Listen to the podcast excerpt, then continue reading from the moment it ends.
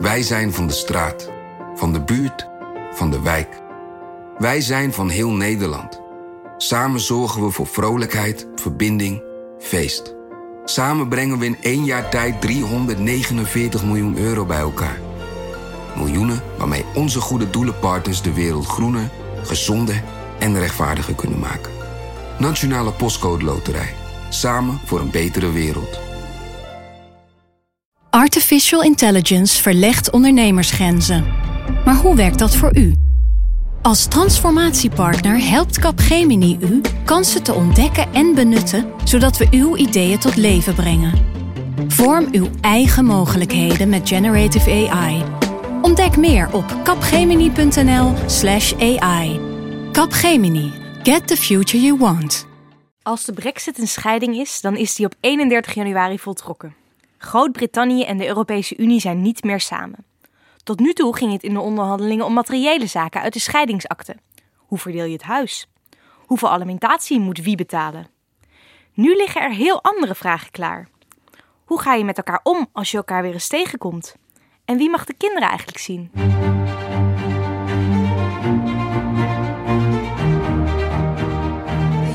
Has voted to leave the European Union. L'annonce du Brexit a été un choc.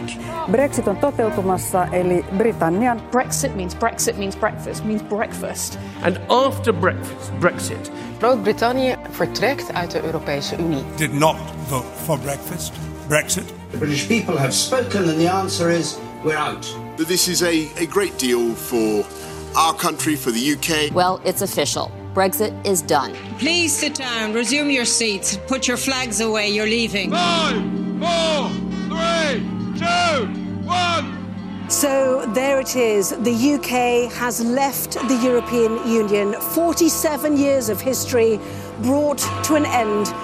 Dit is Haagse Zaken Goes Brexit. Mijn naam is Lemia Aharouai en dit is de laatste aflevering van een reeks speciale afleveringen van Haagse Zaken. Tot nu toe probeerden we met drie generaties correspondenten te verklaren waarom die Britten toch voor Brexit stemden. We bespraken de onderhandelingen met drie generaties EU-correspondenten. En in deze aflevering richten we de blik op Nederland. Je hoort welke onderhandelingen er nu nog gevoerd moeten worden. Wat de rol van Nederland daarin gaat zijn. Hoe goed of niet Nederland voorbereid is op wat komen gaat. En we bespreken hoe onze buren nu naar ons kijken. En dat doe ik met, je hoorde haar net al eventjes, Clara van der Wiel, correspondent in Brussel. Uurtje geleden uit de trein gestapt vanuit uh, Brussel hoe is de sfeer daar eigenlijk na Brexit? En dan bedoel ik niet in de hele stad, maar vooral in, dat, in die vierkante, op die vierkante kilometer. In de Brusselse bubbel. Uh, ja, nee, uh, een beetje merkwaardig wel. Ja, er, er, is opeens een, eh, er is opeens een clublid minder. Dus dat, dat maakt het natuurlijk wel een beetje raar. Ik denk dat het deze week, dus de week na Brexit, heb ik nog niet heel veel gemerkt van een andere sfeer. Het is een beetje een afwachting van wat gaat komen. Hè? De nieuwe onderhandelingen met de Britten. Vorige week merkte ik wel heel duidelijk dat er een, een gek soort spanning en een beetje ook wel droevigheid in de lucht hing. En dat merkte je eigenlijk vooral op die dag dat het Europees Parlement ging instemmen met het uitredingsakkoord. En daar merkte je echt dat mensen, ja, daar werd het opeens heel menselijk. Hè? Je zag echt, echt tranen en je zag echt verdriet bij mensen die afscheid moesten nemen van collega's. En, en Britten die, die na, soms decennia lang rond hadden gelopen daar, opeens ja, voor de laatste keer de deur achter zich dicht Ook Britse journalisten? Ja, nou nee, de Britse journalisten blijven voor het grootste gedeelte wel daar hangen. Want ja, er is nog genoeg om te verslaan. En maar zelfs bij bepaalde Britse journalisten die ook wel schrijven voor de tabloids, zag ik toch dat, dat, dat ze wel iets voelden of zo. Dat het wel iets bij ze losmaakte. Zo, dat, die laatste. Vooral toen, toen het Europees Parlement in, in gezang uitbarstte om de Britten vaarwel te zingen. Toen, um, toen zag ik wel een paar collega's die niet helemaal droog hielden ook hier jouw voorganger als EU-correspondent, uh, tegenwoordig mijn collega op de politieke redactie, Stefan Alonso. Jij kan alles vertellen over de Nederlandse diplomatiek. Kun je pas een paar dingen noemen waar Nederland mee bezig is geweest in aanloop naar de Brexit? Nou, ik denk dat uh, Nederland uh, zich natuurlijk uh, steeds aan het voorbereiden was op het no-deal scenario. Hè, dus het ergste scenario, Armageddon. Er is nu heel veel opluchting dat dat niet gebeurd is. Maar je ziet dat ook nu de diplomatie nog steeds bezig is om zich voor te bereiden op wat er nu gaat komen. Wat, niemand weet het eigenlijk precies nog. Dus de, de, hè, iedereen is wat kalmer, merk je. Maar je merkt ook dat gewoon toch, ja, dat de zenuwen, die, die worden nog wel gevoeld. Want het kan nog een heel spannend jaar worden. Dus de, hè, de voorbereidingen op, een, op, een, op, een, op ja, de, de, volgende fase. En, en die kan uitmonden in iets geweldigs of iets verschrikkelijks. Dat is nog heel erg onduidelijk. Dus die voorbereidingen gaan gewoon wel door. Maar dit is Nederland, hè? Overal liggen scenario's voor klaar. Overal liggen scenario's voor klaar. We laten niks in het toeval over. We hebben een Brexit-monster. Hè? Uh, dat is dat pluizige beest uh, wat de hele tijd bij Stef Blok uh, op het bureau ligt. Dat, het Brexit-monster blijft ook, is ons verzekerd. Dus ja, we zijn, we zijn er nog niet klaar mee ook uh, speciaal voor Haagse Zaken overgekomen van uh, de andere kant van het kanaal, Melle Garschagen. Uh, Melle, um, jij hebt sinds jij correspondent bent eigenlijk maar één onderwerp gehad waar je steeds over moest schrijven. Hoe is het dan als er zo'n bepalend moment is geweest? Je bedoelt het Britse Koningshuis? Ja, precies. Ja. Hoe ja, gaat het met de twee? Ja, heel goed. Ze hebben het erg naar zin in Canada. Ja, nee. Toen ik in september 2016 aankwam in Londen, was het 30 graden. Uh, mensen zaten op terrasjes. Het was uh, eigenlijk heel gezellig. En ik las uit de krant en daarin stond dat uh, de Britse economie de, de snelst groeiende van de G7 was. En toen werd ik even heel erg zenuwachtig, want ik dacht, is het wel een verhaal? Loopt het niet enorm met een sisser af? Nou, ik heb het de afgelopen 3,5 jaar ontzettend druk gehad. alle hoeken van het Verenigd Koninkrijk opgezocht om over de brexit te schrijven. Ja, en, en voor mij, ik stond vrijdag om klokslag 11 uh, op uh, Parliament Square tegenover het Lagerhuis, tegenover het parlement. 31 januari, de dag dat... 31 januari, de dag dat het gebeurde. En ik stond daar tussen een paar duizend uh, ja, Brexit-aanhangers, fans van Nigel Farage. En het is heel bizar. Het is alsof je naar zo'n beeld kijkt van het Nederlands elftal dat speelt en de menigte op het Museumplein in Amsterdam. Als er gescoord wordt, wordt er ontzettend hard gejuicht. En dat, dat is wat er om, om ja, 11 uur s'avonds gebeurde. En vijf minuten later ging iedereen naar huis. En Wat? Ik zei tegen een collega, laten we een biertje gaan drinken, want het is toch een historisch moment. Maar het kon niet, want het is elf uur geweest, dus de pubs zijn dicht. dus we hebben naar huis gegaan, afgedropen. En dat vat voor mij ook wel de sfeer een beetje samen. Het was een historisch moment en nu gaat het leven gewoon weer verder. En voor mij als journalist betekent het hopelijk dat ik naast al die Brexit-verhalen ook weer eens tijd heb om ja, andere mooie correspondentenverhalen te maken over armoede in het Verenigd Koninkrijk of uh, schaapshonden in Wales. Gewoon de, de, de, lekkere, de, lekkere, de lekkere dingen waar je als correspondent op wilt duiken. ik hoor al een lijstje met favorieten. Ja. Uh, wat we binnenkort kunnen gaan lezen in NRC. Oké, okay, helemaal goed. Um, toch was dit het niet, hè? Uh, ik bedoel, dat ene moment en dat aftellen, dat, was, dat was het begin van het einde. Maar zeker nog niet het einde van het einde als je me nog volgt. Want het is nog wel even goed om te zeggen, in deze aflevering gaan we uh, je niet helemaal bijpraten over wat er de afgelopen maanden allemaal gebeurd is tot in detail. Daarvoor kun je bijvoorbeeld terecht bij de NRC Vandaag podcast. Melle, jij hebt daar meerdere afleveringen um, bij gepraat. Maar we gaan terug naar Nederland. Wat betekent de brexit nou precies voor ons in Nederland. Als lidstaat, maar ook als buurman of buurvrouw van het uh, Verenigd Koninkrijk en als handelsland. Om te begrijpen hoe die verhoudingen liggen, is het wel belangrijk om te bespreken wat er de komende tijd gaat gebeuren. Want Clara, het moeilijkste deel moet nog komen. Ja, dat zou je niet zeggen als je, als je de afgelopen uh, ja, drie jaar eigenlijk een beetje hebt gevolgd wat er in, uh, in Brussel gebeurde tussen uh, het Verenigd Koninkrijk en de EU. Hè. Dan, dan zag je allemaal moeilijke onderhandelingen en het akkoord wat niet door het Lagerhuis kwam in, in Londen. Maar um, ja, eigenlijk is er wat nu feitelijk is, is afgesproken, is alleen nog maar echt de scheidingsakte. Dus dat gaat om bijvoorbeeld het bedrag dat de Britten nog aan de EU moesten betalen. het gaat over ja, het regelen van de grens in, in Ierland, dus in Noord-Ierland en Ierland. En, en nog wat van die, van die formele zaken, maar eigenlijk de, toekomstige relatie. Dus van hoe gaan we in de toekomst eigenlijk met elkaar om? Daarover is nog niks juridisch vastgelegd. Ze hebben wel een soort van de grote lijnen geschetst in een politieke verklaring. Maar eigenlijk moeten de onderhandelingen daarover nog gaan beginnen. En, en dat gaat komend jaar gebeuren. En dat ja, gaat minstens zo onstuimig verlopen, verwacht ik, als, eh, als de vorige fase. Zo niet onstuimiger. Ja. Daarbij moet uh, bij sommige mensen toch een beetje uh, moed in de schoenen uh, zakken. Want tot nu toe duurde het al veel langer dan gedacht. Ik zat even terug te luisteren naar onze eerste Brexit-aflevering van Haagse Zaken. De eerste was in januari 2018. De meest recente was die van januari 2019. En toen gingen we hier nog doodleuk uit van een uittreding in maart. Eerst even dit. Deze aflevering is onderdeel van een serie die je in een aantal delen voorbereidt op de definitieve Brexit in maart volgend jaar.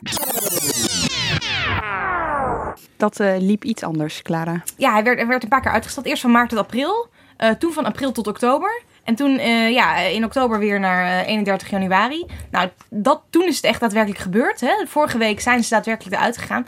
Maar iets wat niet werd verplaatst, dat is het eind van de transitieperiode. Dus um, voorafgaand aan, aan het vertrek van de Britten was afgesproken van, nou ja, er komt een transitieperiode waarin eigenlijk feitelijk alles precies hetzelfde blijft. Om, om te gaan onderhandelen over hoe gaan we het nou daarna doen. Hè? Die transitieperiode, het eind daarvan was gezet op 31 december 2020. Maar die is blijven staan. Dus hoe verder die brexit is opgeschoven, uh, hoe korter die transitieperiode eigenlijk is geweest. Uh, of wordt. Uh, wat nog wel mogelijk is, is die transitieperiode verlengen. Um, dat kan. Dan moet beide partijen, dus zowel het, uh, als de Europese Unie als het Verenigd Koninkrijk, moeten besluiten van dat gaan we doen. En dat moeten ze dan dit jaar doen voor 1 juli. Maar Johnson heeft al gezegd dat gaan wij niet doen. Exact. Boris Johnson heeft gezegd, hij heeft zelfs wettelijk laten vastleggen dat die transitieperiode niet wordt verlengd. Nou, weet je natuurlijk dat uh, ja, onder druk kan alles weer vloeibaar worden. Maar ook in Brussel gaan ze er inmiddels van uit van nee, uh, die transitieperiode is aan het eind van het jaar gewoon voorbij. Dus voor 31 december moet er een akkoord liggen. Even welke akkoorden nu wel liggen. Dat zijn er dus twee. Een uittredingsakkoord. Dus met waar we het net over hadden, hè, juridisch bindend. En dan is er nog een politieke verklaring. Ja, dat klopt, inderdaad. En die is niet juridisch bindend, maar die is wel opgesteld om eigenlijk een beetje alvast de grote lijnen te schetsen van waar willen we straks naartoe gaan met z'n tweeën. En daarin uh, zijn bijvoorbeeld dingen opgenomen als van ja, we vinden het heel belangrijk om ja, de verhoudingen goed te houden. Hè. We, proberen, we streven ernaar om de handel zo met zo weinig mogelijk obstakels uh, te houden.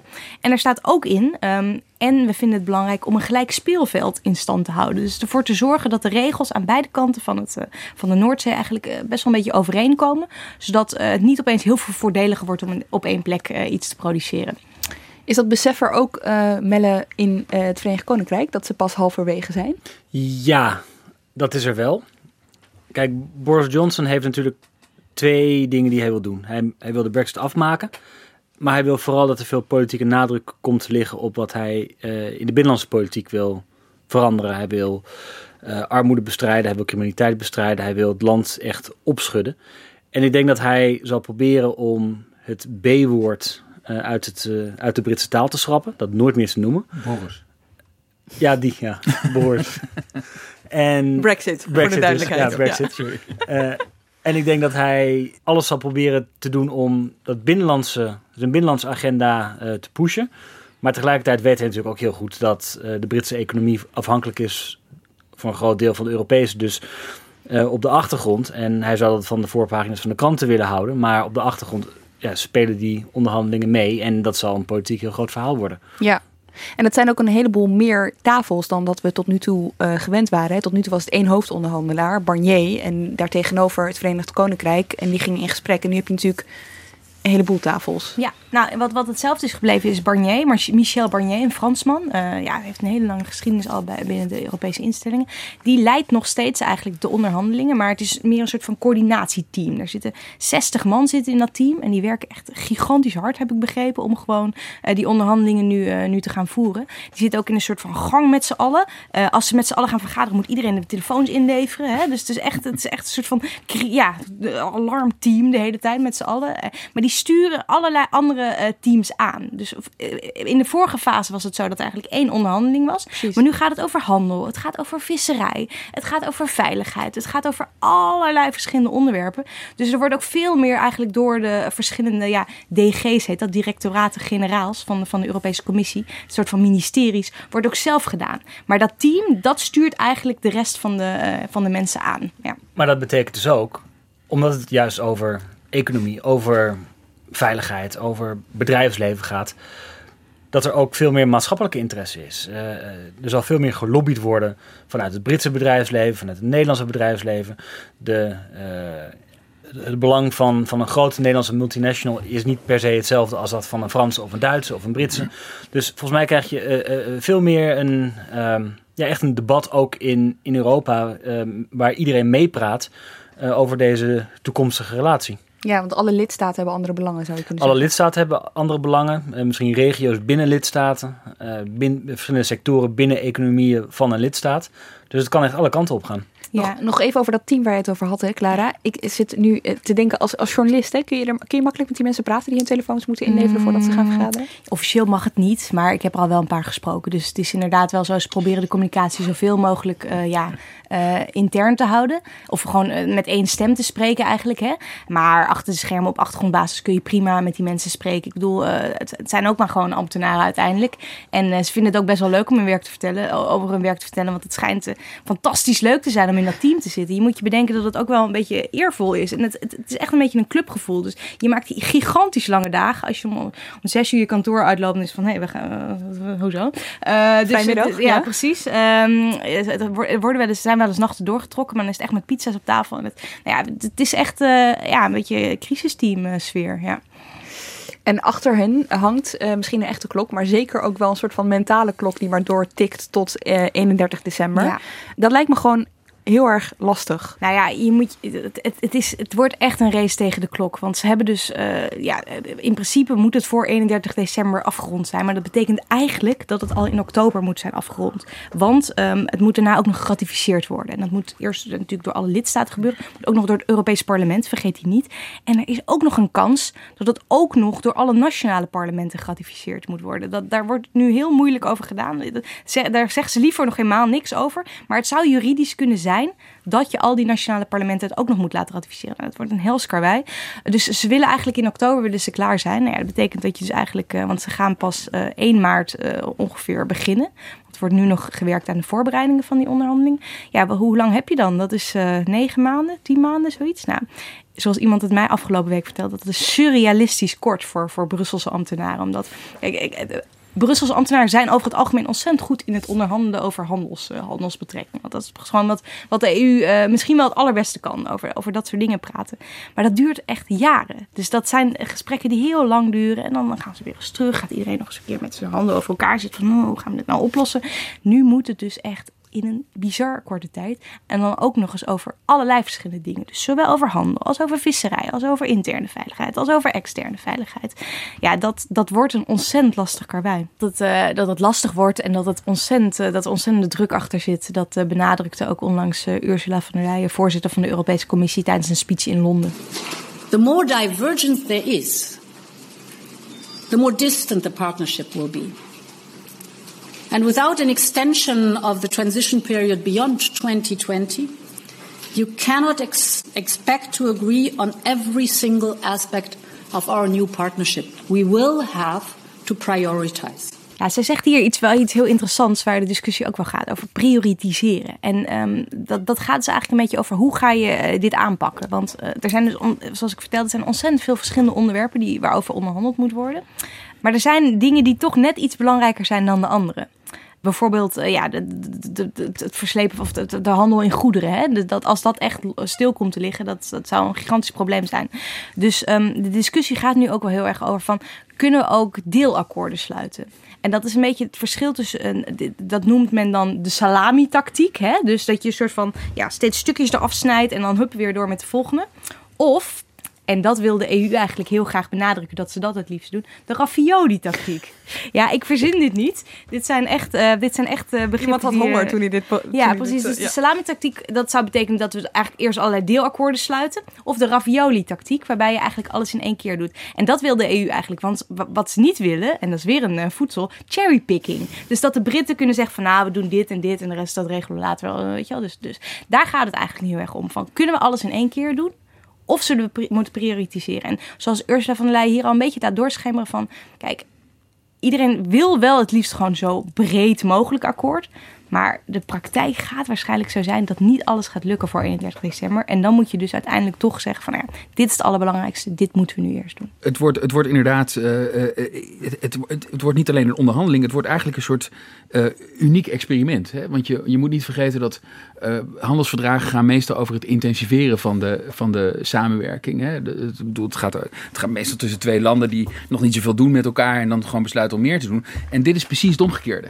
En dat is eigenlijk nog nooit eerder gedaan. Ik bedoel, dit kennen we nog niet. Eh, en dit kennen ze bij de Europese Commissie ook nog niet. Hè, dus het is ook, het is ook daarom, wa- waarom zijn die onderhandelingen zo spannend? En waarom kunnen ze ook op heel veel fronten gewoon grandioos mislukken, dat komt daardoor. Omdat ze namelijk in, in, in, de, in de achteruit staan, letterlijk. Uh, hè, dat is onbekend terrein, dat is nog nooit eerder gedaan. Uh, dus dat wordt, dat, dat wordt echt razend spannend van hoe doe je dat? Hoe ontvlecht je iets en maak je tegelijkertijd een soort nieuwe constructie? Bij de Britten hebben ze wel een idee, toch? CETA, een ander handelsverdrag als voorbeeld, Melle? Nou, dat, dat is het model dat, ze, dat de Britse regering vaak noemt. We willen uitkomen op een Canadees model. En dan bedoelen ze het uh, handelsverdrag tussen de Europese Unie en Canada, waar ze volgens mij een jaar of zeven Zeker, over onderhandeld hebben en waar nu weer politiek gedoe is over de totale invoering. Dus of dat nou een lekker voorbeeld is, weet ik niet. Um, maar als het niet lukt, dus als de onderhandeling, onderhandelingen klappen, dan wil Boris Johnson uitkomen op het Australië-model. En dat is. Ja, daar wordt heel erg om gelachen. En dat, en, en, dat is een metafoor, want. Of dat, dat is een. Um, uh, eigenlijk een, een, een, ja, een eufemisme zou ik Het is een eufemisme, ja. Uh, het is een eufemisme, want um, los van een paar afspraken over wijn, geloof ik, heeft de EU geen bijzondere handelsrelatie met Australië. Ze, ze hebben gewoon geen bijzondere band met, met Australië die belangrijker is dan, dan dat ze allebei lid zijn van de Wereldhandelsorganisatie. Dat, dat, dat is geen speciale handelsrelatie. Dus waarom Johnson dat noemt, ik denk alleen voor PR-redenen, want de meeste Britten denken, nou Australië, dat is best een oké land. Als het zo geregeld kan zijn dat wij Australië zijn, vinden het prima. Ja. ja, de vraag is ook een beetje, hè, ik bedoel, de Britten willen graag het CETA. Hè. Ze, ze, ze, zeggen van, wij willen eigenlijk wat de Canadezen hebben gekregen van Europa. Maar ja, als je gewoon kijkt naar de harde cijfers, dan is CETA eigenlijk een heel ander soort verdrag. Uh, uh, bedoel, kijk, dit soort verdragen gaan toch over uh, toegang tot de markt. Hè. In hoeverre je toegang tot de... nou ja, de Britten die willen vooral toegang voor hun diensten, hè, want daar verdienen ze hun me het meeste geld mee.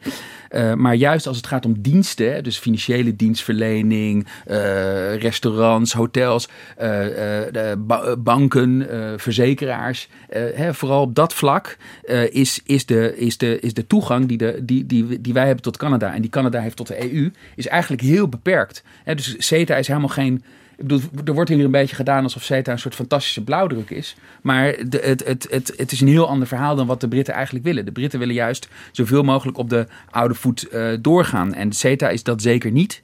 Nou ja, goed, ik bedoel, uh, ze zullen dus hoe dan ook echt, echt moeten inleveren. Hè? Want de EU kan een derde land nooit dezelfde toegang verlenen als een EU-lidstaat. En daar zit ook een soort ijzeren logica achter. Hè? Je bent lid van een club, de EU. Uh, en in die club hebben, hebben, landen bepaalde rechten. En buiten die club hebben gewoon de landen minder rechten. Dat is de ijzeren logica van de interne markt. Kijk, dat is natuurlijk ook wel een, een voordeel. Of er is iets wat deze gesprekken makkelijker maakt. Je hoeft niet elk product wat je in een economie hebt, moet je, hoef je niet te bespreken. Zo gaan normale handelsonderhandelingen. Je begint met een lam. Je zegt, eh, op een levend lam heffen we altijd 6% invoerrechten kunnen dat reduceren naar twee. En dan gaan allebei de landen gaan kijken, gaan puzzelen, gaan economisch berekenen wat voor een gevolg dat heeft voor een economie, voor hun boeren. En dan gaan ze zeggen, nou niet drie, maar misschien 4,5 procent. En dan gaan ze daarover soebatten. En als ze klaar zijn met een heel lam, gaan ze zeggen, nou een lamsbout, hoeveel zit daarop? Nou, en als ze lammetjes gehad hebben, gaan ze naar runderen of naar iets anders. En dat is hier al gedaan. Dus, de, dus je hoeft niet inderdaad te gaan bespreken hoe, hoe ga je zorgen dat handel heen en weer kan gaan. Maar ik denk dat hier bij de gesprekken tussen de Britten en de EU nu, nu wat belangrijker is, is het fundament. Um, zijn de Britten en de EU bereid om af te spreken dat als de Brexit voltooid is, de twee entiteiten, een land en een interne markt, dat die economische structuur op elkaar lijkt? Of zeggen de Britten, nou ja, dat willen we, we zeggen dat we wel toegang willen tot die Europese markt, maar eigenlijk willen wij onze maatschappij op een hele andere manier inrichten. En ja, uh, we willen afwijken van Europese regels, dus dat Europese model past er niet in. Het gaat eigenlijk om een meer fundamentele keuze dan bij je gemiddelde handelsbesprekingen. Ja, ja. En, wat, en wat ook wel belangrijk is om te zeggen van de Britten kunnen inderdaad zeggen van ja, we willen CETA. Nou ja, uh, Stefan legde het al uit van dat is best wel lastig, want dat, dat werpt alsnog heel veel hindernissen op. Maar de EU die heeft ook iets van ja, Canada is een totaal ander land. Ja. Uh, die ligt, het ligt hartstikke ver weg. Weet je, dat alleen al maakt ontzettend veel verschil uh, in hoe je zo'n handelsbespreking ingaat. De Britten liggen echt letterlijk naast de deur. Weet je? Dus, dus die zijn een veel grotere concurrentie ook, competitie met de, met de EU. Dus de EU die onderhandelt met elke, elk uh, blok, onderhandelt natuurlijk op een andere manier. Want iedereen, uh, ja, ieder, iedere staat heeft zijn eigen plus- en minpunten.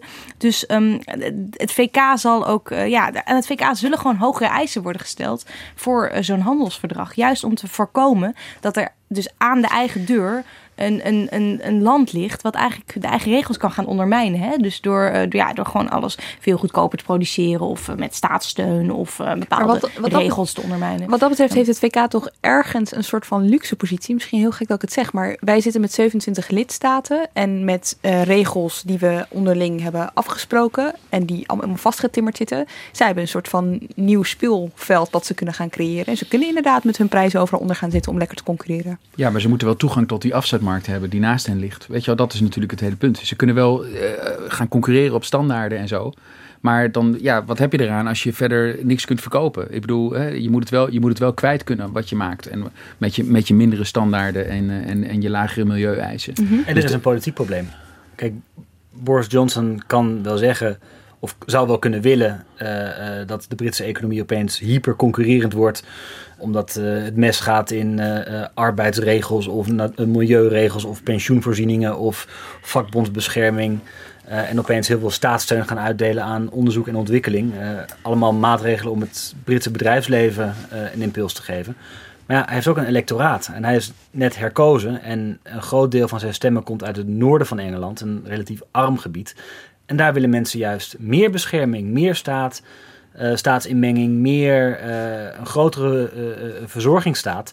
Dus ja, Johnson zegt nu ook al, ja, als de EU ons verwijt dat wij een soort ja, afbraak-economie gaan worden, een Singapore aan de Theems, ja, dat zal niet zo zijn. Wij zullen niet opeens helemaal teruggaan naar oude tijden. Dat zei laatst in een toespraak in Londen, drukte hij dat wel, wel mooi uit. And here again I dispel the absurd caricature of Britain as a nation bent on the slash and burn of workers' rights and environmental protection, as if we are saved from Dickensian squalor only by enlightened EU regulation, as if it was only thanks to Brussels that we're not preparing to send children back up chimneys.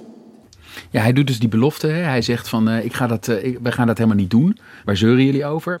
We are not leaving the EU to undermine European standards.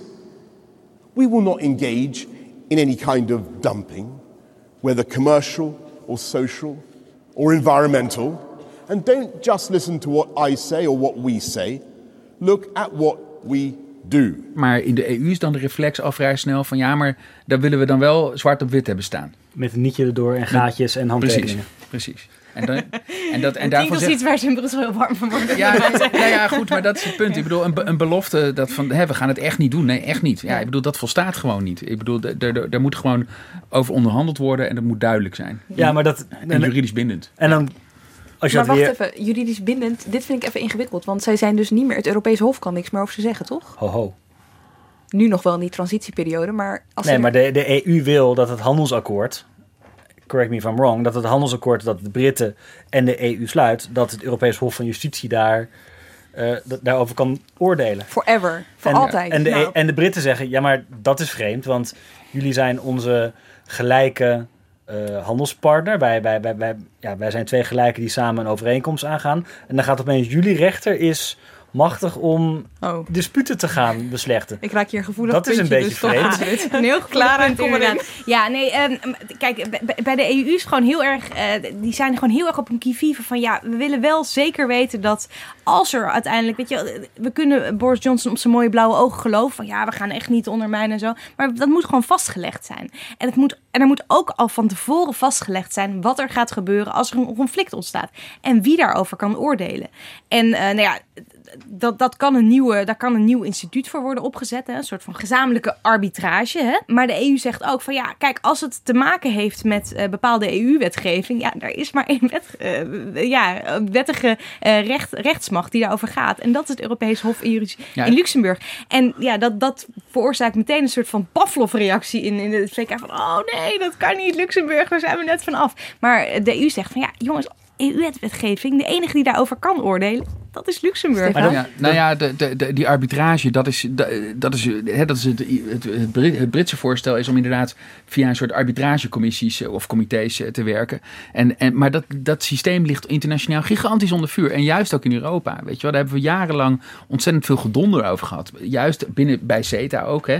Er zit ook een soort arbitrage, geschillen, uh, commissieachtige oplossing in. Maar die is nog steeds niet geratificeerd hè, door, door de landen. Omdat heel, daar is heel veel maatschappelijk verzet tegen. Hè, omdat het namelijk, het zijn geen gewone rechters. Het zijn een soort verschimmige arbitragecommissies waarvan we niet precies weten uh, wat ze doen en hoe ze oordelen. En de EU probeert dat een beetje te hervormen en zo. Maar juist dat soort dingen die de Britten graag willen, daar is een soort, ja, daar, daar, daar, daar, daar is het Europese gevoel vrij slecht over op dit moment. Maar waar het uiteindelijk allemaal op op aankomt, is dat na 47 jaar Britse deelname aan Europese integratie, is er nog steeds een andere kijk op wat de EU is. De Britten zullen altijd zeggen, ja, maar het is een politiek orgaan. En als er een ruzie is, dan zullen het politiek beslechten. Dan, dan gaat Boris Johnson of zijn opvolger, die gaat met uh, uh, von der Leyen of met uh, haar opvolger praten. Nou, en dan komt het goed. Um, en daarom zegt Johnson ook, ja, natuurlijk gaan wij niet al die regels afschaffen, want nou, dat, dat is politiek ook niet handig. En de EU heeft altijd de neiging om het weer juridisch vast te leggen, omdat zij de EU zien als een juridisch construct. En, en, en die twee zienswijzen, ja, Um, ja, en, en, omdat, en omdat het 27 landen zijn. Hè? Ik bedoel, je, dat, dat is het hele probleem. Dat, ja. dat hele juridische construct is nodig, is om, nodig die om die boel bij elkaar te houden. Ja, precies. dus er, natuurlijk zit er logica achter. Maar dat is wel waar het botst. En ik denk dat het op dat soort zaken uh, niet, misgaat, niet mis gaat lopen. Maar dat zal de, de, de, de, de steen des aanstoot zijn in deze onderhandelingen. Ja, kijk, wat er, wat er voor mij echt botst is het idee dat in Europa leeft dat de Britten uiteindelijk wel akkoord zullen gaan met een handelsverdrag, want ze zijn economisch voor een groot deel afhankelijk van de EU. Dus er is nu wat rumoer en uiteindelijk uh, komt alles goed. Ik merk heel erg dat veel Brexit-stemmers, dus de achterban van, van Boris Johnson, dat die eigenlijk wat economische pijn wel prima vinden. Ik was op de dag van, van de uittreding, dus uh, vrijdag 31 januari, stond ik voor Downing Street, de, de ambtswoning van Boris Johnson. En daar sprak ik mensen aan met de vraag: wat, wat verwachten jullie nou van deze aankomende onderhandelingen? En het viel mij op dat mensen helemaal niet uh, uh, vinden dat Johnson zomaar even snel een deeltje moet sluiten. En dat economische pijn het eigenlijk ja, misschien wel waard is om maar vrij te zijn. I would like to be friends with Europe. I think mistakes have been made on all sides. Huh?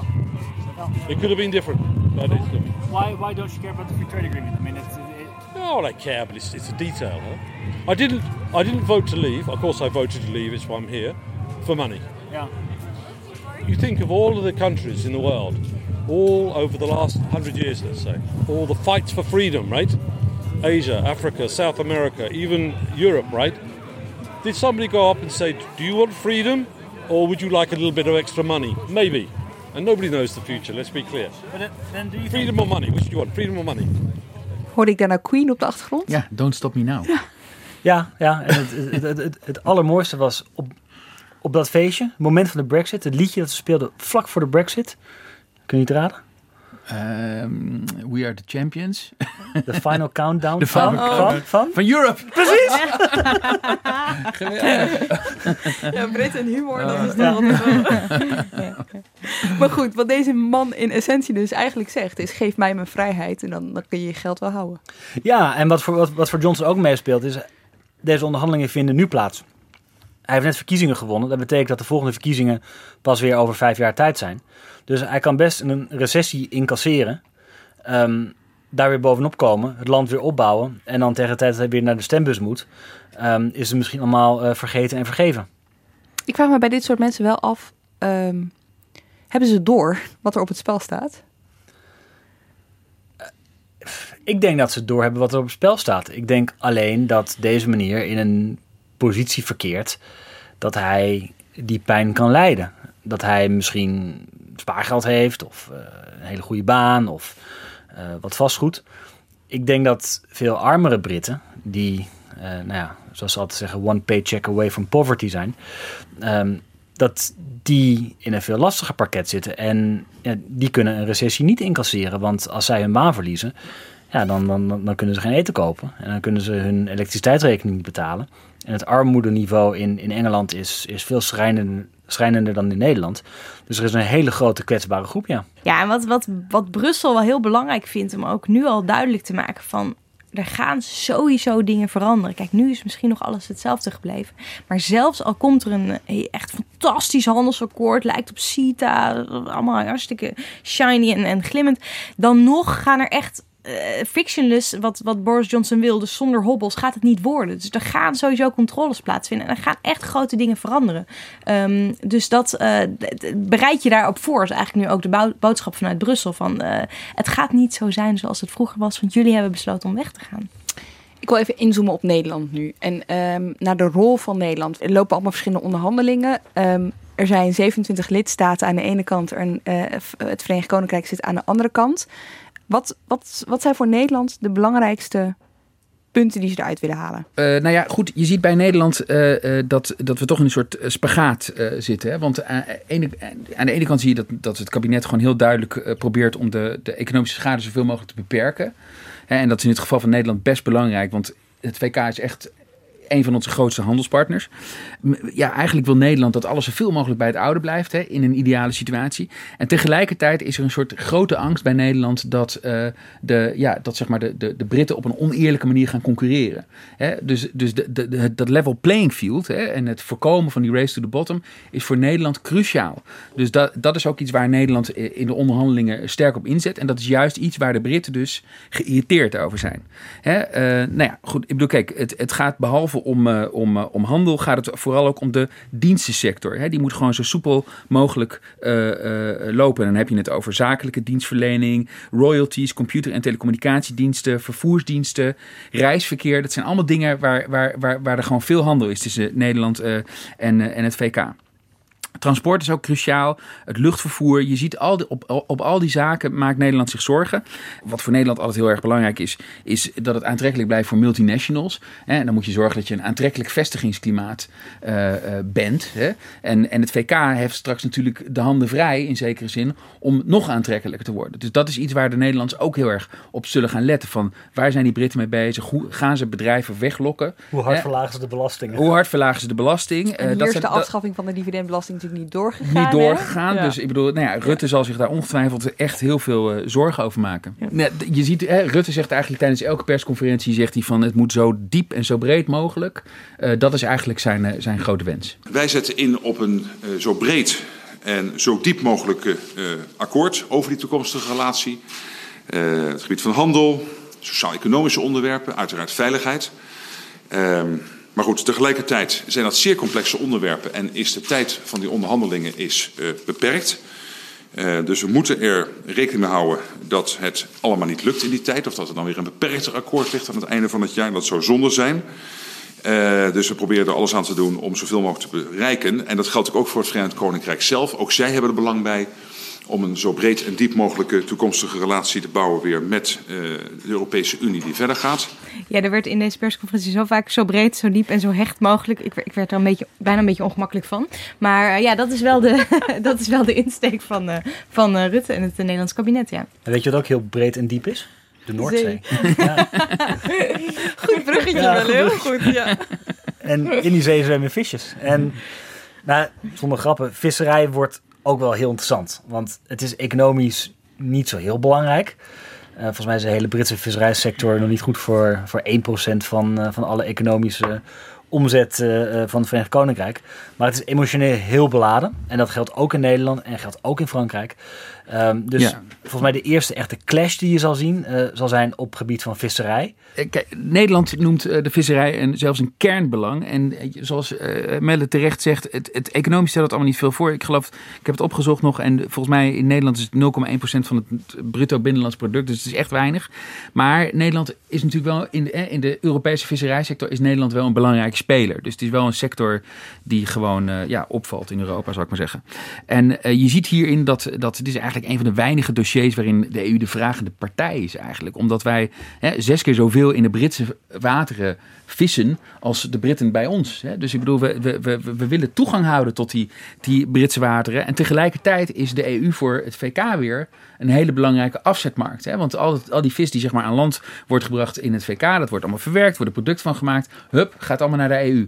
Dus, dus de, de, het gaat twee kanten op. Maar je ziet hier toch wel dat zeg maar, de, de, de Britten licht de overhand hebben, toch? Denk ik, in dit dossier. Maar tegelijkertijd is het dus allebei economisch ja, ja, niet echt. Ja, maar het is natuurlijk visserij. En visserij, dat is gewoon emotie. Hè? Dat is het eigenlijk al eeuwenlang. Hè? Uh, je hebt, uh, in de 17e eeuw had je de Engels-Nederlandse oorlogen. Die gingen natuurlijk over hè, de, de, wie, wie was er soeverein uh, op de zeeën, et cetera, et cetera. Maar het ging ook over visserij.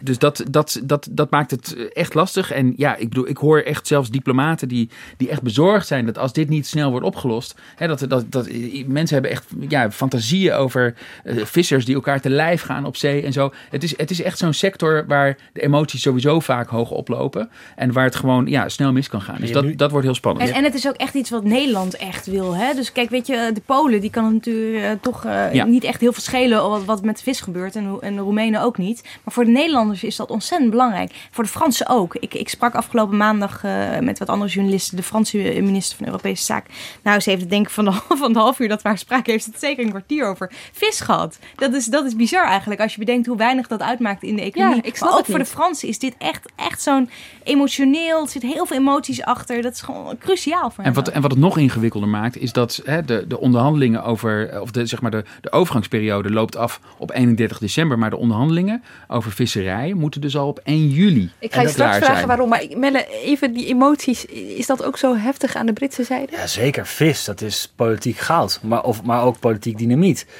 Ik sprak eens een keer een, eh, een voorman van een, eh, een visserscollectief. En die zei van ja, ik, eh, ik krijg tijdens campagnetijd elke politicus hier op bezoek. Want die wil een foto van mij met een grote kabeljauw of eh, eh, tong. Eh, want want dat, dat, dat scoort. Ja, visserij is, is, is, is emotioneel, is politiek beladen. Maar wat, ik, wat je hier ziet is dat de EU ook niet helemaal zuiver in argumentatie is. Want de EU zegt op gebied van handel...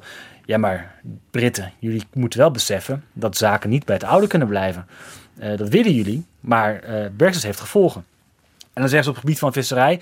oeh, mag alles bij hetzelfde blijven? Willen jullie gewoon het Europees visserijbeleid voortzetten? En de Britten zeggen dan... nee, want wij zijn uit, uit die EU getreden. Wij willen gewoon, net als Noorwegen...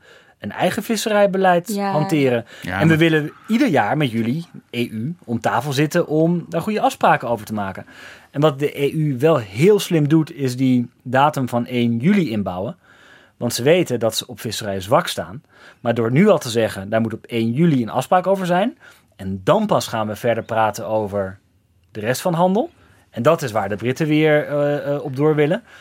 Geven ze eigenlijk de Britten een, ehm, een steuntje in de rug om nou, toch snel over de brug te komen. Ja. Om een deal te maken over visserij. Dus je ziet dat die EU, dat ze bij de vorige fase van de onderhandelingen ook, heel slim speelt met de agenda en deadlines. En zo zelfs als ze eh, nee, de onderliggende partij zijn, toch proberen een machtspositie te creëren. Ja, je zou bijna zeggen dat ze daar eh, goed in zijn in eh, handelsverdragen in, in Brussel. Alsof ja. ze het vaker doen.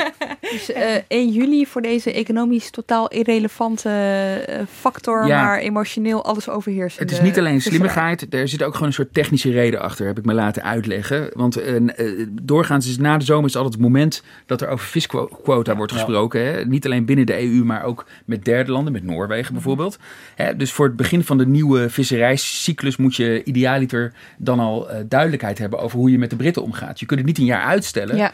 want eh, ja, volgend jaar weten we niet hoe de vlag erbij hangt. Misschien is er helemaal geen deal, misschien is er een, eh, een, een halve deal. Dus het, het moet nu, hè? dus dat, dat, daar zit slimmigheid achter. Maar wat, waar, waar natuurlijk wel de slimmigheid achter zit in zekere zin, is dat de, de, de EU heeft dat vastgeknoopt, dat visserijverhaal, aan het verhaal over de transitieperiode. Hè? Dus er moet voor 1 juli moet er ook besloten worden over het verlengen daarvan. Hè? Dus dat, daar zit, daardoor ontstaat een soort eh, snelkookpan hè, in zekere zin, waardoor er gewoon eh, waar, hè, en, en een soort druk om, om snel tot een akkoord te komen. En dan is er dus nog een deadline op 1 juli. Zijn jullie er klaar voor? Nou, het nou ja, dat heeft dus ook weer betrekking met de financiële diensten. Hè. Dat, is een, in, dat heet equivalence. In een, een beetje een ingewikkeld verhaal. Maar het komt er eigenlijk op neer dat je, ja, dat je, dat je elkaar, elkaars financiële instellingen een soort paspoort moet geven. om überhaupt actief te zijn bij elkaar. Hè. Dus Als je als bank eh, ja, in, eh, ja, dat, En dat heeft dus niet hetzelfde als markttoegang. Hè. Daar heeft het niet zoveel mee te maken. Maar het, het is vooral een soort toegangskaartje. Dus de, waardoor de, de Britse financiële instellingen bij ons eh, ja, aan de slag mogen en wij bij hun. Weet je dat moet, dus dat, moet, dat, moeten we, dat moeten we over elkaar zeggen. En dat moeten we voor 1 juli moeten we dat over elkaar gezegd hebben. En dat is nu nog niet echt een moeilijk dossier. Maar het is wel, hè, als de Britten bijvoorbeeld heel erg gaan stunten en heel erg gaan afwijken uh, met allerlei re andere regels en uh, andere standaarden en zo, dan kan dat alsnog een heel explosief dossier worden ook. Visserij is dus wel echt een Nederlands dingetje. Je noemde het net al, weet je wel, het zijn de wateren waar wij uh, letterlijk aan, aan grenzen.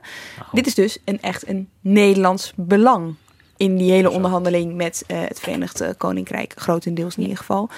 Je zou kunnen denken, dit komt de Britten goed uit. Dus 27 lidstaten met 27 belangen. En wij staan er tegenover. We kunnen ze uh, tegen elkaar uitspelen. Ja, en dat, dat hopen de Britten natuurlijk ook. Dat hoopten ze ook in de vorige fase. Dat is toen niet gelukt. Toen is de EU eigenlijk als een blok heel op wonderbaarlijke wijze heel erg goed bij elkaar gehouden. Maar dat, dat, is wel de vrees nu in Brussel. Van gaat dat weer zo lukken? Omdat de belangen in deze fase van de onderhandelingen gewoon eigenlijk veel meer uiteenlopen. Hè? Je hebt dus inderdaad de, de, landen die heel veel ja, met vis hebben. Uh, je hebt de, de Polen die zijn juist veel meer op, op de rechten van burgers. Hè? Dus van, van, de, van de Polen die naar, naar het VK zijn verhuisd. Hè? Die, die zitten daar heel erg op. Nou, Duitsland zit natuurlijk heel erg op de auto-industrie. Dus die belangen die lopen veel meer uiteen. En dat is ook wel de vrees in Brussel van ja, houden we eigenlijk alle kikkers uh, in, in de kruiwagen. Hè? Uh, en wat daarbij ook niet helpt, is dat die, uh, die onderhandelingen, die moeten natuurlijk voortdurend ook gebriefd worden met al die 27 lidstaten. Dus kijk, die, die Britten die hebben het voordeel dat ze gewoon, ja, die is gewoon één mandaat, één club die, die gaat onderhandelen met, met Brussel. Maar in Brussel heb je dus dat team van Barnier, nou die coördineren met al die ministeries in Brussel, hè, van ja, DG's. Um, en dan heb je, moeten ze vervolgens ook nog de hele tijd brieven. Want die 27 lidstaten, normaal bij handelsbesprekingen, geven ze het mandaat af en dan zegt van jongens, nou we zien over een paar jaar wel waar jullie mee thuiskomen. Dan gaan we er dan eens even naar kijken. Nu kan dat niet. Nee. Dus elke keer dan, ze hebben nu een soort van schema bedacht van een week voorbereiden, een week onderhandelen. En dan een week weer die brieven. Nou, dat, dat, en alles ligt de hele tijd op straat. Bij wie komt het dan in Nederland? Is dat dan uh, Blok van Buitenlandse nee, Zaken? Nee, of, dat uh, komt bij de, bij de ambassadeur van ons in Brussel. Ja? Ja. En dan is er ook nog een speciaal eigenlijk diplomatiek Brexit team. Waarbij elke lidstaat heeft eigenlijk één expert heeft, uh, heeft daar uh, afgevaardigd. En die zijn voor eigenlijk non-stop bezig met Brexit. Nou ja, ja. Dit, dit, dit, dit feit, hè, dat zeg maar de lidstaten hebben een soort speciale uh, ja, Brexit-werkgroep opgericht. En, die, en, en ze eisen in feite dat ze dagelijks worden gebriefd door de Europese Commissie. Dit, zegt al, dit geeft al een beetje aan dat ze zich zorgen maken. Weet je, dat ze gewoon wel zeker willen zijn dat de Commissie niet. Want de Commissie onderhandelt. Hè, dus ze willen zeker zijn dat de Commissie niet stiekem dingen weggeeft of stomme fouten maakt of zo. Dus, dus de, de, ze hebben er echt een soort controlemechanisme op gezet, zeg maar, om de echte vinger aan de pols te houden. En dat betekent dus ook uh, dat je niks geheim kunt houden in deze onderhandelingen als Brussel. Ja. Want ja, weet je, als je het aan 27 uh, diplomaten brieft, ja, dan ligt het binnen de kortste keren ligt op straat. Ja. Maar, dus dat, dat proberen ze ook een beetje te gebruiken als een soort van, ja, wij zijn heel transparant. Dat zul je ook de komende tijd houden. Want we doen alles helemaal transparant. Hier zijn onze, ze zetten alle powerpoints de hele tijd online. Nou, die kan iedereen dus de hele tijd zien. Maar dat doen ze natuurlijk juist omdat het eigenlijk een zwakte is. Want ja, ze kunnen niks geheim houden. Maar is het niet zo dus, dus, dus dat die 27 landen dan onderling ook aan het onderhandelen zijn over wat ze willen met de Britten? Nou, niet onderhandelen, maar wat, wat je denk ik wel ziet is dat bijvoorbeeld hè, als het gaat om visserij, dan zie je toch wel dat Nederland ja, toch wel even aanbelt bij die landen die geen zeekust hebben. En, uh, en, en het, het, zeg maar de, de, de Nederlandse case proberen te maken en, en, en proberen gewoon te laten zien van jongens, uh, hè, dit is voor ons belangrijk en wij gaan jullie straks ook steunen met andere dingen en ja, zo. Dus, maar dat, dus er wordt natuurlijk ook... wel gelobbyd. Maar ja, vorige keer, ja. Nederlandse vissers. Nou ja, bij wijze van spreken. Ja, ja. Helpt ze de winter door. Nee, het, uh, vorige keer was het natuurlijk zo dat Ierland in een hele netelige positie zat. Ja. En het is ook wel, daar, daar is de EU wel heel trots op. Van ja, wij zijn met z'n allen achter Ierland gaan staan. En we hebben gezegd van jullie belang is ons belang. Wij gaan die grens, dat gaan we niet uh, een beetje wegmoffelen. Ja. Daar gaan wij echt, daar maken we een breekpunt van. Maar dat was wel een tikje makkelijker, want dat was een heel specifiek probleem. Zeker. Dus, maar, maar dit wordt wel genoemd als van ja, kijk, wij, wij kunnen ons echt wel achter, achter ook de kleine lidstaten, de kwetsbare lidstaten, daar scharen we ons ook achter. Nou ja, daar, dat hoop je dan maar als het echt, als ja. het echt hard tegen hard gaat, of dat, dat dat nog blijft. Maar er is meer, want Nederland en de Britten, Melle, dat was natuurlijk wel meer dan alleen maar handel. Uh, we waren ook gewoon vrienden in de Europese Unie en ook dat valt weg. Ja, dat, dat, dat valt weg en dat is voor Nederland uh, is dat, is dat moeilijker. Want ja, het Verenigd Koninkrijk was een machtig EU-lid, uh, had veel stemmen, had veel gewicht. En had een soortgelijke kijk op Europese integratie als de meeste Nederlandse regeringen. Dus nuchter praktisch ingesteld, wars van de meeste trekjes van federalisme, van, van, van één Europa, uh, waar de lidstaten minder belangrijk zijn en het Europese ideaal zegeviert. Ja, en je merkt dus dat Nederland aan de ene kant belobbyd wordt door andere EU-lidstaten om uh, nou, uh, vriendschappen te sluiten. Oh ja? Ja, nou, Stefan, jij, jij had laatst de Franse minister van Buitenlandse Zaken ja, ja, zeker. Ik bedoel, je, ik bedoel, Nederland moet gewoon op zoek naar nieuwe partners. Hè? Ik bedoel, kijk, de, de relatie met Nederland, eh, tussen Nederland en het VK is altijd heel goed geweest. Maar we, we moeten dat ook niet al te veel romantiseren. Hè? Want ik bedoel, de Britten waren, waren ook wel een beetje onbetrouwbaar. Hè? Dat is Adso Nicolai, die heeft dat in 2016 heel mooi verteld in een, in een, in een gesprek met NEC. VVD'er? Uh, ja, de VVD'er, uh, oud-staatssecretaris van Europese Zaken. En hij zegt van ja, met de Duitsers en Fransen was het altijd moeilijk afspraken maken. Maar als je een afspraak had, dan stond hij ook, weet je. En dat was met de Britten was dat niet altijd zo. De Britten waren echt in staat om in een laat stadium nog te zeggen van ja, sorry, weet je wel, we hebben toch een ander belang bij nader inzien, doei. Ja. Uh, nou ja, dat, dat, dus, de, de, ja, en maar tegelijkertijd, hè, dus dat waren zeg maar de, de, de, problemen die er soms waren met de Britten. Maar tegelijkertijd zag je ook wel dat, dat Nederland. Kijk, de, de Duitsers en de Fransen die houden elkaar altijd heel erg vast om historische redenen. Hè. Dat heeft allemaal van ja, oorlog en. Dus die houden elkaar vast. Maar Nederland en Duitsland kunnen het dan goed met elkaar vinden. En dan vaak heeft Nederland een soort. Een soort, uh, uh, ja, een soort moet, moet, moet een manier vinden om Duitsland een zetje de goede kant op te geven. En dat deden ze meestal met de Britten. Weet je, dan gingen ze, gingen ze samen hokken met de Britten. En dan gingen ze samen strategie bedenken om Duitsland een beetje los te weken van die Fransen en zo. Dat is nu moeilijker geworden. Weet je? Dus dat wordt, dat wordt echt heel interessant hoe, dat, hoe, hoe Nederland dat gaat aanpakken. Ja. En Frankrijk was inderdaad, is, is, is, dus, uh, is dus een van de landen waar Nederland nu extra veel interesse voor toont. Hè? Ik bedoel, historisch gezien vonden we Frankrijk nooit zo, uh, nou tenminste wel een belangrijk land en zo, maar we, we wantrouwen die Fransen altijd per definitie. Dat is gewoon de, de, de, de, de, de reflex. En je ziet nu dat Nederland doorheeft van we moeten, we moeten investeren in die Fransen, we moeten, we moeten diplomatiek investeren, we moeten begrijpen wat ze willen, waar ze voor staan, wat we aan ze hebben. En vorige week was dus die, die ambassadeursconferentie. En toen werd de Franse minister van Buitenlandse Zaken, Le Drian, die werd uitgenodigd als keynote speaker. Nou, dat zegt alles. Weet je, dat is nog nooit eerder voorgekomen dat,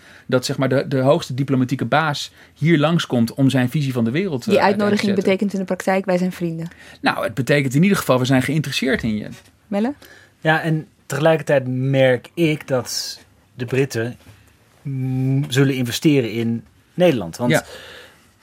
wat er ook gebeurt met deze onderhandelingen, de Europese Unie blijft belangrijk voor het Verenigd Koninkrijk. De regels die de Europese Unie uh, uh, afspreekt, blijft belangrijk voor het Verenigd Koninkrijk.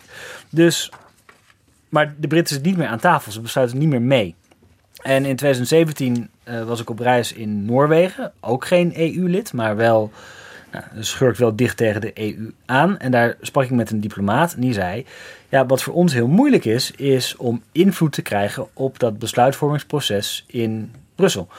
En eigenlijk hebben wij een grotere vertegenwoordiging in Brussel dan veel EU-lidstaten. Want ja, wij moeten maar op informele wijze proberen om invloed te bereiken. En dat zullen de Britten ook gaan doen. En ja, het is al gebeurd. Ja. Hun, hun, hun, vertegenwoordiging is al flink gegroeid. Er zijn ja. tientallen ja, mensen bijgekomen. Ze, de ambassade hier in, uh, in Nederland in Brussel, ook. Ja, in, uh, ja, in, dus uh, zowel in Brussel als in Nederland en, en, en zijn ze, mensen ze, bijgekomen. Ze, ze zullen landen opzoeken om als een soort tussenpersoon te fungeren om hun belangen bij de EU te behartigen. En dat zal Ierland zijn. Maar dat zal zeker ook Nederland zijn. Ja. Dus de, de, de Britse diplomatieke en politieke ja, banden en druk op Nederland zal zeker toenemen. Ja, ja. en dat, dat merk je nu al in Brussel. Want inderdaad, die ambassade daar is flink gegroeid. Maar je merkt ook dat ze, ja, ze organiseren veel meer. Ze zijn eigenlijk voortdurend op zoek nu al. Ze zijn wel een week weg naar informatie. Hè? Dus, want die, ze zitten niet meer aan tafel. Dus ze moeten die informatie op een andere manier uh, vinden. En uh, het aantal lobbykantoren van, van Britse, uh, ja, Britse lobbykantoren is ontzettend toegenomen ook de afgelopen jaar. Het zijn al. echt een soort diplomatieke dus, handelsreizigers geworden. Ja, precies. Ze moeten, ze moeten gewoon op een andere manier. Dus ze proberen bij iedereen informatie te vinden. Bij bij journalisten ook. Hè. Ze zijn voortdurend borreltjes en zo. Van, nou ja, vertel eens jongens, hoe gaat het daar? Weet je wel. Dus uh, ja. die Britten die moeten, een hele, die moeten zichzelf eigenlijk opnieuw uitvinden in Brussel. Ook. Maar als we dit samenvatten, dan wordt er aan Nederland... Dus, dus wordt van twee kanten aan Nederland getrokken. Ja, zoals een, uh, een Britse betrokkenen laatst zeg maar, zei van...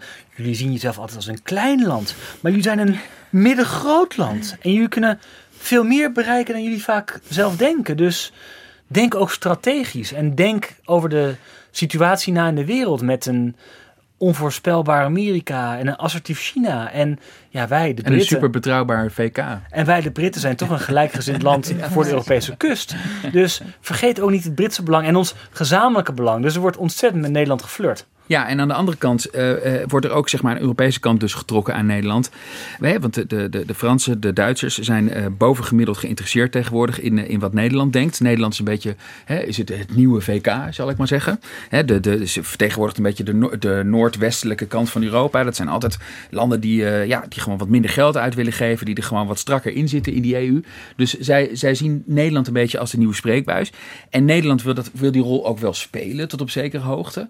Hè, maar maar de, de, de vraag waar de Nederlandse diplomatie nu voor staat, en Klaar en ik hebben daar onlangs ook weer een verhaal over geschreven, is van wil Nederland dat ook? En kan Nederland dat ook? Hè? En daar zie je, daar wordt het echt een beetje, uh, dat wordt nog echt een hele klus. Hè? Want Nederland heeft een, ja, heeft een, een, een hele specifieke diplomatieke cultuur. Hè? Ik bedoel, onze minister van Buitenlandse Zaken moet echt heel vaak zich komen verantwoorden in de Tweede Kamer. Uh, de Tweede Kamer wil eigenlijk alles weten.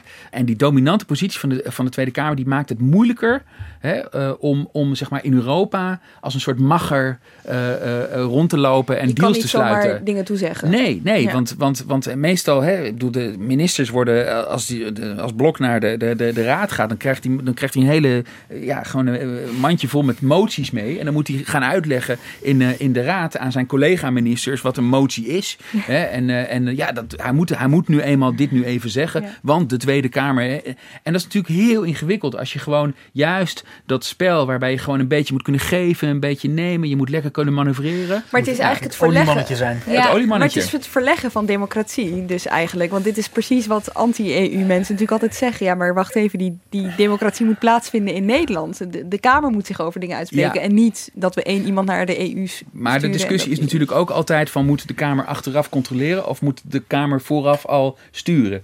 En de Kamer is heel erg van dat, van dat laatste. Dus die, denk, die denken echt heel erg van wij moeten vooraf al heel erg sturen. Hè, de- de- in de driving seat, zeg maar. En, en, en, en, en daarvan kun je ook zeggen van nou misschien is dat nu niet zo'n goed idee. En moet je gewoon wel de Kamer zeg maar meer mogelijkheden geven om achteraf eh, te controleren. Maar moet je dat sturen vooraf een beetje loslaten. Maar de vraag is natuurlijk of Nederland of hè, de, de Kamer dat wil. Want het hoort een beetje bij de politieke cultuur in Nederland. Wat ook hoort bij de politieke cultuur van Nederland is dingen voorbereiden. Dus laten we het even hebben over hoe Nederland zich voor heeft bereid op de brexit. Is dat ook beter geregeld dan in het Verenigd Koninkrijk, Melle? Ja, zeker, maar het is ook veel makkelijker, want het is hier niet politiek ingewikkeld. En ja, Nederland is gewoon heel goed voorbereid. Ja, kijk, de- de- de- Nederland heeft dit echt als een soort eh, militaire operatie eh, aangepakt. Hè. Ik bedoel, we zijn natuurlijk wel een beetje überhaupt het land van de overorganisatie. En dat was hier ook heel erg duidelijk te zien. Eh, dat had ook weer met die Kamer te maken, die hier gewoon elke week weer vragen over stelt. Van ja, zijn we er wel klaar voor, et cetera, et cetera. Dus, dus er is al in een heel vroeg stadium, is, is, is, is, is gewoon, zijn allerlei noodplannen in werking getreden. En is er een soort strategie bedacht. En dat werkt, dat werkt allemaal heel goed. Ik bedoel, hè, ik bedoel eh, als je kijkt naar het aantal douaniers wat we wilden recruteren, dat schijnt allemaal helemaal op schema te liggen. Echt ongelooflijk. En het enige wat je dus nu, hè, ik bedoel, er worden, er worden de, ja, er zijn parkeerplaatsen gebouwd. En, eh, Parkeerplaatsen gebouwd? ja, nou ja, ik bedoel, hè, dat, omdat ze, men vreesde dat er bij de grens gigantische opstoppingen zouden zijn. Dus er moesten heel veel parkeerplaatsen worden gebouwd. Ik vind dat echt zo heerlijk Nederlands, Ja. om dan alvast parkeerplaatsen... Ja, ja, maar daar moet je rekening mee houden. Want je wilt natuurlijk niet dat er vrachtwagens met levende wezens of zo, eh, weet je wel, langs Ja. de snelweg staan. Omdat Ja. ze niet verder kunnen naar Ja. die grens toe. Dus daar, de- die angst wa- eh, was heel groot. Daar is echt heel veel aan gedaan. Er is een enorme campagne geweest om, eh, om, om bedrijven ook bewust te maken van allerlei risico's. Dat was met dat blauwe brek- brexit dat Brexit monster, ja precies. Onderschat het niet, hè. onderschat het Brek- Brexit monster niet, want het zit toch een beetje in de weg. Ja. En dan zag je Stef Blok zo en dan op zijn bureau lag dat monster. Ik vond dat een hele Ja. rare foto, als ik eerlijk Ja, mag zijn. Want nee. Blok kijkt daar een beetje gek Nee, maar die? Ja, nee, Ja. ik werd er heel ongemakkelijk van. Ja, maar die campagne is heel succesvol. Het was Eh, echt een hit onder Britse journalisten. ja, ja, ja, die vonden het prachtig. ja. Die vonden het prachtig. Maar kijk, het punt is een beetje, wat je nu ziet, is dat eh, in januari kwam er een brief eh, van Blok en van, eh, van Kaag, die hier ook over gaat, minister Kaag, ehm, eh, waarin ze uitlegden van we gaan nu even terugschalen. Hè, want zeg maar, de, het, het zwartste scenario is niet uitgekomen. Er is geen no deal. Dus ze zijn nu een beetje, zie je dat ze aan het terugschalen zijn. Dus die, ze zijn iets minder parkeerplaatsen Mhm. aan, het, aan het bouwen. En, en aan- aanvankelijk zouden ze een hoop douaniers opleiden. En elke douanier zou één taak hebben. Weet je wel? Eh, gewoon, de- de- daar zou die dan specifiek voor getraind worden. En nu kunnen ze die douaniers meer taken geven, hè, de, voor meer taken opleiden. Dus daar is nu allemaal meer tijd voor. Dus je ziet dat de paniek, hè, de panieklevels zijn een beetje omlaag. Eh, eh, maar ze zeggen er ook wel de hele tijd bij, we, we zijn wel, we kunnen elk moment kunnen we weer opschalen naar hè, de, het noodscenario. Dus dat, dat, dat noodscenario zit nog ergens In in een kast. Ja, En in het. Verenigd Koninkrijk, Melle? Nou ja, natuurlijk wordt er voorbereid. En ik kreeg laatst een foldertje in de bus van mijn deelgemeente. Uh, waarin stond: uh, Jij als EU-burger bent hier van harte welkom en jij maakt deze wijk zo fantastisch. Nou, dus op ambtelijk niveau wordt er heel veel gedaan. ik zag bij de dierenarts lag een foldertje van: Als je met je hond naar de EU reist ja, misschien moet je een stempeltje halen bij de dierenarts. Misschien moet je je hond vier maanden in quarantaine doen. Dat weten we nog niet, want dat hangt af van de onderhandelingen. Dus er is een hele papiermolen op gang gekomen. Ook met het verstrekken van uh, verblijfsvergunningen voor EU-burgers. En er wordt heel veel gedaan. Maar bij alles wordt gezegd, en dat is altijd, nou, we willen iets regelen, komma. Maar hoe we dat precies gaan regelen, hangt af van de onderhandelingen die we in 2020 met de EU voeren. Dus ze kunnen ook nog niet heel veel feitelijk voorbereiden, want eigenlijk alles hangt af van de gesprekken die uh, de, Britten met de EU moeten voeren. Ja, en dan is de boodschap in Nederland is echt van: oké, misschien valt het straks mee, maar let op, ook als het meevalt, zal alles anders worden. Want er, komt een grens en er komen douaniers. En, uh, en met een beetje geluk gaat het allemaal een beetje vlot en hebben we een fijne deal. Maar dat kan ook tegenvallen. Dus wees daarop voorbereid. He. Ze zijn bijvoorbeeld ook ook bedrijven aan het waarschuwen van heb je Britse controleer of je Britse onderdelen in een product hebt zitten of zo, weet je wel. Uh, uh, want veel bedrijven weten dat niet eens, weet je. Die, die, die kopen van alles in. Die hebben geen idee dat er een component in een ding ja. uh, uit, uit ja. het VK komt. Dus al, allemaal dat soort kleine dingen proberen ze nu. Hè, je ziet bij, bij buitenlandse zaken hebben ze het ook echt over een verdiepingsslag die ze aan het maken zijn. Dus ze waren al heel goed voorbereid. En ja. nu gaan ze meer de diepte in om, om ook dit soort kleine details gewoon goed te krijgen. Oké, komende tijd vinden er dus heel veel onderhandelingen plaats, Clara. Um, is er nog een mogelijkheid dat dit gewoon helemaal misloopt? Zeker. Nee, en daarom denk ik ook, go, way to go Nederland. Want uh, die voorbereidingen die zijn volgens mij nog steeds wel uh, vrij nodig. Want het, het, de kans dat het misloopt is er gewoon nog steeds. Dat ik, wat we aan het begin van de, van de aflevering al wel een beetje bespraken. Van, het is echt een, een, een gigantisch karwei om dat, om dat allemaal te onderhandelen dit jaar. En als het misloopt, ja, er is, er is niet iets waar je op kunt terugvallen dan of zo. Weet je Want kijk, zoiets als um, zo'n zo handelsverdrag als met Canada, dat, dat, wordt dan, uh, ja, dat wordt dan misschien weer tegengehouden in een of ander nationaal parlement. Nou ja, dat is allemaal heel vervelend en dan moet het weer terug. Weet je wel? Maar er is hier geen soort van um, ja, het, het nulpunt waar je op kunt terugvallen. Want als er niks ligt op 31 december, ja, dan, dan, dan donder je echt ja, de klif af. Hè? Dus dat, en dan, uh, ik snap het. En dan?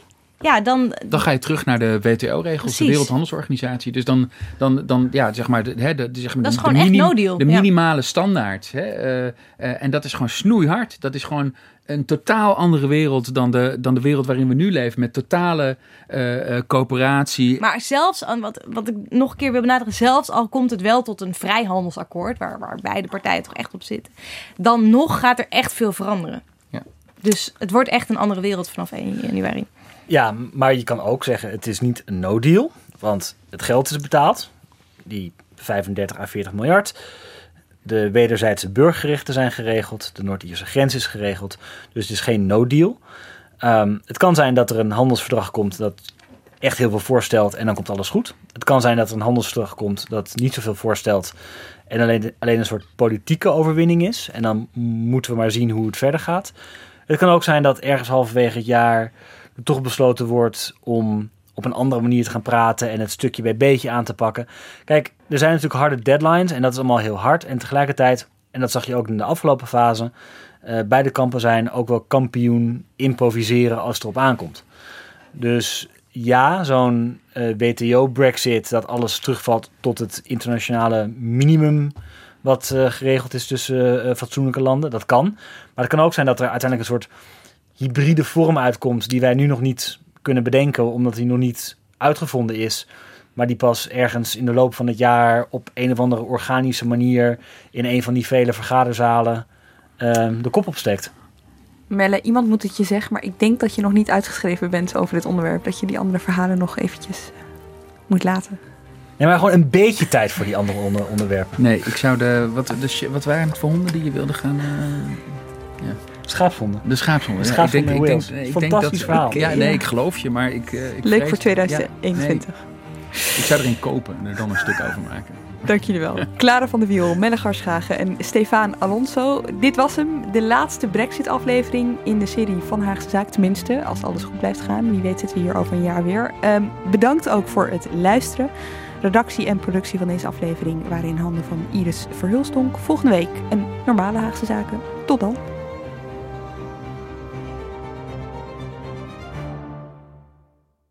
Je hebt aardig wat vermogen opgebouwd. En daar zit je dan, met je ton op de bank. Wel een beetje saai, hè? Wil jij, als belegger, onderdeel zijn van het verleden of van de toekomst? Bridgefund is een slimme fintech die een brug slaat tussen de financiële behoeften van ondernemers en van beleggers. Dus wie belegt bij Bridgefund krijgt niet alleen een mooie vaste rente, maar brengt ook ondernemers in beweging. Echt waar, met die ton kan je zoveel betere dingen doen. Bridgefund. Make money smile.